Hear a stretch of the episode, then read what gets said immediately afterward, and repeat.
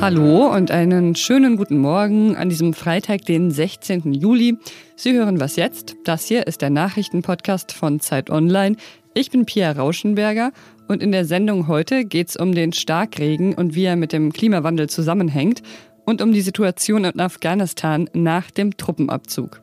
Hier kommen aber jetzt erstmal wie immer die Nachrichten. Ich bin Christina Felschen. Guten Morgen. Angela Merkel hat den Menschen in den deutschen Hochwassergebieten Unterstützung versprochen. Die Bundesregierung werde beim Wiederaufbau helfen, sagte sie bei ihrem Abschiedsbesuch in den USA. Joe Biden sprach den Deutschen sein Beileid angesichts der vielen Todesopfer aus. Mindestens 58 Menschen kamen ums Leben, Hunderte werden noch vermisst. Nach Starkregen in NRW und Rheinland-Pfalz waren Flüsse über die Ufer getreten und hatten ganze Landstriche verwüstet. Noch immer sind mehrere Dörfer nicht zu erreichen. In NRW läuft die Ruhrtalsperre über. Die Steinbachtalsperre ist instabil. Deshalb wurden mehrere tausend Menschen evakuiert. Deutschland und die USA wollen enger zusammenarbeiten, etwa beim Ausbau erneuerbarer Energien. Das vereinbarten Merkel und Biden bei ihrem Gespräch im Weißen Haus. Biden versprach außerdem, in den kommenden Tagen überprüfen zu lassen, wann BürgerInnen aus dem Schengen-Raum wieder in die USA einreisen können. Derzeit ist die Einreise wegen der Pandemie beschränkt. Redaktionsschluss für diesen Podcast ist 5 Uhr.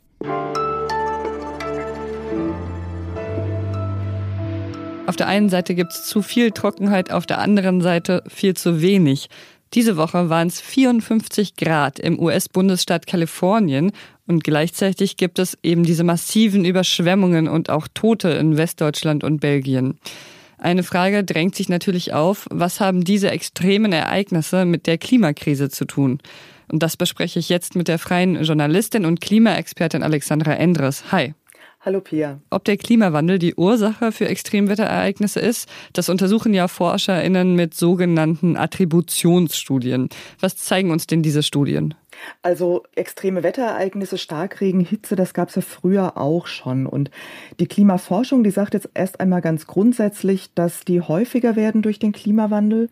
Starkregen zum Beispiel ungefähr doppelt so häufig, also zumindest nach den unterschiedlichen Modellen oder Szenarien, mit denen sich die Klimaforschung beschäftigt und die Attributionsforschung, die versucht jetzt eben einzelnen Ereignissen eine Wahrscheinlichkeit zuzumessen. Also die guckt, wenn jetzt eben diese Hitze im Westen der USA oder im Westen Kanadas so ungewöhnlich stark ist, ähm, wie wahrscheinlich ist das, dass das mit dem Klimawandel zu tun hat? Oder äh, Starkregen, das ist jetzt wahrscheinlich noch viel zu früh. Natürlich können die heute noch nichts zu den Starkregenereignissen in Deutschland sagen, aber auch da könnte man es zumindest versuchen zu gucken, um wie viel ist die Wahrscheinlichkeit gestiegen, dass genau dieses Ereignis an diesem Ort zu dieser Zeit mit dem Klimawandel zu tun hat. Und das berechnen eben die AttributionsforscherInnen mit ihren Studien. So wie bei den Hitzewellen in den USA und Kanada. Da ist vergangene Woche eben eine Studie rausgekommen, die das untersucht hat. Da kam ein Team der Uni Oxford zu dem Schluss, dass diese extreme Hitze ohne den Klimawandel praktisch unmöglich gewesen sei. Also statistisch gesehen extrem unwahrscheinlich, wäre eigentlich nicht vorgekommen. Und das machen eben diese AttributionsforscherInnen. Du hast ja schon gesagt, Starkregen wird häufiger durch den Klimawandel, aber einzelne Starkregenereignisse auf den Klimawandel zurückzuführen, ist für die AttributionsforscherInnen dann eben doch noch sehr schwer. Wieso? Bei den Hitzewellen ist es ja recht unumstritten, dass die durch den Klimawandel wahrscheinlicher werden. Warum das schwerer nachzuweisen ist, ähm, das liegt daran, dass Starkregen oft in kleineren Räumen vorkommt, also in kleineren Gegenden. Und eine Hitzewelle ist einfach in einem viel größeren Gebiet zu beobachten und da ist es einfacher für die Klimamodelle zu berechnen, ob das jetzt tatsächlich mit dem Klimawandel zu tun hat. Die sind einfach noch nicht geografisch sozusagen noch nicht kleinteilig genug. Okay, also dazu sind die Studien eben noch nicht kleinteilig genug, um das eben jetzt genau für die Eifel oder andere Regionen nachzuvollziehen. Mhm. Lass uns mal von der regionalen Ebene herauszoomen. Es gibt ja da den Jetstream, der wird auch immer wieder als Erklärung für diese extremen Wetterlagen herangezogen. Was ist der Jetstream und wie beeinflusst er dieses Wetter? Der Jetstream ist ja diese Luftströmung in großen Höhen, der jetzt von Deutschland aus betrachtet ähm, sozusagen von West nach Ost Regen bringt, der verlangsamt sich durch den Klimawandel. Das heißt, die Arktis, die erwärmt sich stärker als gemäßigte Breiten. Das kann man jetzt schon beobachten. Das heißt, der Temperaturunterschied zwischen ja, dem Norden und, den, und Mitteleuropa, der wird kleiner. Deshalb ja, nimmt diese, diese Antriebskraft des Jetstreams ab und der wird langsamer. Das führt jetzt nicht nur dazu, dass anders als zurzeit in Deutschland eben oft auch ähm, die Sommer trockener sein können als früher, sondern eine andere Wirkung ist, dass Hoch- und Tiefdruck Gebiete länger an ihrem Platz stehen bleiben. Das heißt, wenn es dann irgendwo mal regnet, dann regnet es auch lange, weil dieses Tiefdruckgebiet sich eben nicht mehr von seinem Platz bewegt oder nicht mehr so schnell, weil der Jetstream ähm, zu langsam ist. Dass es jetzt so viel regnet, das hat aber, glaube ich, eher damit zu tun, dass durch den Klimawandel die Luft wärmer ist und wärmere Luft kann mehr Feuchtigkeit aufnehmen und die muss dann halt irgendwann auch wieder runterkommen. Vielleicht ähm, ein bisschen zu flapsig gesagt angesichts, angesichts der Katastrophe, aber ja, das hat einfach damit zu tun, dass wärmere Luft mehr Feuchtigkeit aufnimmt und dann regnet es eben stärker als sonst. Danke dir, Alexandra. Gerne. Und entschuldigen Sie für die wechselnde Audioqualität. Das ließ sich im Nachhinein leider nicht mehr alles reparieren.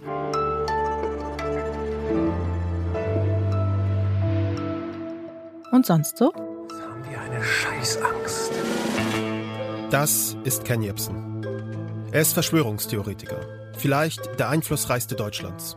Und das ist ein Podcast über Ken Jebsen, den ich Ihnen gerne ans Herz legen würde, falls es noch niemand anderes vor mir gemacht hat. Er vermutet eine Verschwörung der Elite. Cui Bono, What the fuck happened to Ken Jebsen heißt der Podcast und er erzählt die Geschichte des Verschwörungstheoretikers Ken Jebsen. Damals, da war er der wildeste, der innovativste Radiomoderator Deutschlands.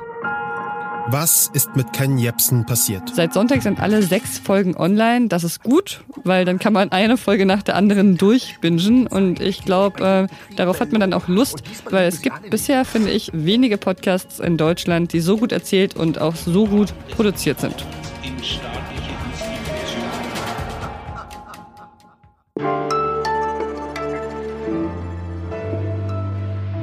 20 Jahre lang waren sie immer da. Plötzlich sind sie weg, abgezogen, die Truppen der Bundeswehr aus Afghanistan. Ende August endet dann voraussichtlich der Einsatz der US-amerikanischen Truppen, sogar noch etwas früher als geplant. Aber die Menschen in Afghanistan bleiben zurück, auch wenn sich alles um sie herum ändert. Mein Kollege Wolfgang Bauer fährt zweimal pro Jahr nach Afghanistan und war zuletzt vor ein paar Wochen dort. Hallo Wolfgang. Hallo Pia. Wie ist denn momentan die Situation in Afghanistan? Wie weit sind die Taliban schon vorgedrungen? Die Situation ist aus Sicht der, der Regierung desolat. Also alle, auch die pessimistischen Beobachter, äh, sind, äh, sind überrascht über die Geschwindigkeit des, ja, man muss fast sagen, Eroberungszuges der, der Taliban. Ich war ja in Kandahar gewesen, noch vor wenigen Wochen. Auch in Kandahar haben jetzt die, die Taliban fast alle Nachbarschaftsdistrikte eingenommen, heute Nacht wieder äh, den letzten, den wir auch besucht hatten und stehen jetzt schon in der Stadt. Was bedeutet das denn für die Menschen, die in diesen Orten, in den Distrikten wohnen, die die Taliban jetzt schon eingenommen haben? Ja, unterschiedlich. Äh, je nachdem, auf äh, welcher Seite du gestanden hast. Also die, die, die Leute, die für die Regierung gearbeitet hatten, äh, auch viele Lehrer, viele Menschen, die jetzt Angst haben, dass sie Rache der Taliban fürchten müssen, sind auf der Flucht. Und dann gibt es natürlich auch die andere Seite, der Bevölkerung. Äh, ich glaube, das ist eher so die, die Mehrheit nach meiner Einschätzung, die, äh, wenn die Taliban ein Distrikt eingenommen haben und die Kämpfe auch vorbei sind, froh sind, dass sie endlich vorbei sind. Äh, dieses Gefühl, huh, durchatmen, es ist vorbei ähm, und halt das Fragezeichen schlägt die Regierung zurück, hat sie noch die Kraft, das zu tun. Die ländlichen Gebiete standen ja teilweise schon unter Kontrolle der Taliban. Da ändert sich also erstmal nicht so viel. Aber den Städten ändert sich schon einiges und vor allem natürlich für die Frauen.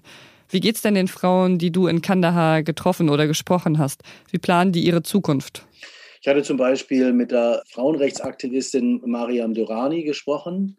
Die Frau Durani war, war bislang eines der Gesichter der westlichen Erfolge sozusagen in, in Afghanistan, stand eben für, was möglich ist, hat seit 20 Jahren diverse Initiativen gegründet, eine Frauenbibliothek, den, äh, das, das einzige Fitnessstudio für Frauen in der gesamten Provinz, eine Radiostation, die, die ist noch da. Die meisten anderen Initiativen, Fraueninitiativen, haben ihren Betrieb sozusagen schon eingestellt.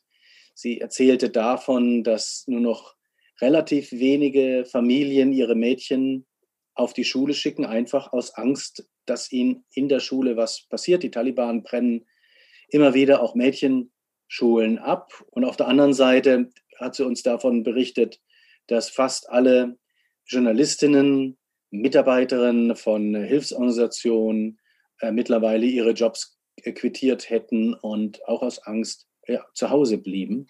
Also die Situation sozusagen zumindest auf der Oberfläche wieder äh, wiederhergestellt wird von tatsächlich 2001, als noch die Taliban dort das volle Sagen hatten. Vielen Dank, Wolfgang. Vielen Dank dir. Und den Text von Wolfgang Bauer, den finden Sie in der aktuellen Ausgabe der Zeit und heute im Laufe des Tages auch auf Zeit Online. Und das war die Morgenausgabe von Was jetzt? Über E-Mails an wasjetzt.zeit.de freuen wir uns immer sehr und versuchen sie auch alle zu beantworten.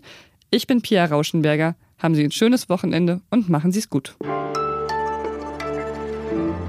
Und wie schützt du dich eigentlich selbst, wenn du da in Afghanistan als äh, Journalist unterwegs bist? Ich fahre seit 20 Jahren immer wieder nach Afghanistan, habe also dort ein, ein recht gutes Netzwerk und gute Freunde, werde gut beraten, äh, lasse mir schon Wochen vor äh, einen langen Bart wachsen